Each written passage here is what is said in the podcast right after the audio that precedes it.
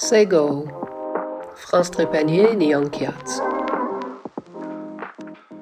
Ganyangehaga, Nok Canadien, Ni Wagu Wans Tiodon, Kanagere, île de Vancouver. Je suis une artiste multidisciplinaire, commissaire et chercheur.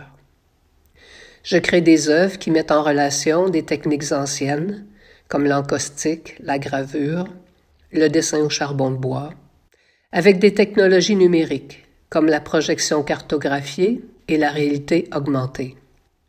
Dans ma pratique artistique, je m'intéresse à la mémoire du territoire, la mémoire des temps longs, celle qui transcende notre compréhension du temps un temps qui efface les frontières fictives entre histoire et préhistoire. Je pense à la mémoire des montagnes, des pierres, celle des étoiles, et puis celle de l'eau.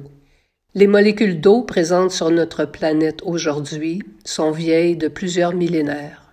Elles transportent, à travers leur cycle, le souvenir de la présence du vivant, ici, maintenant.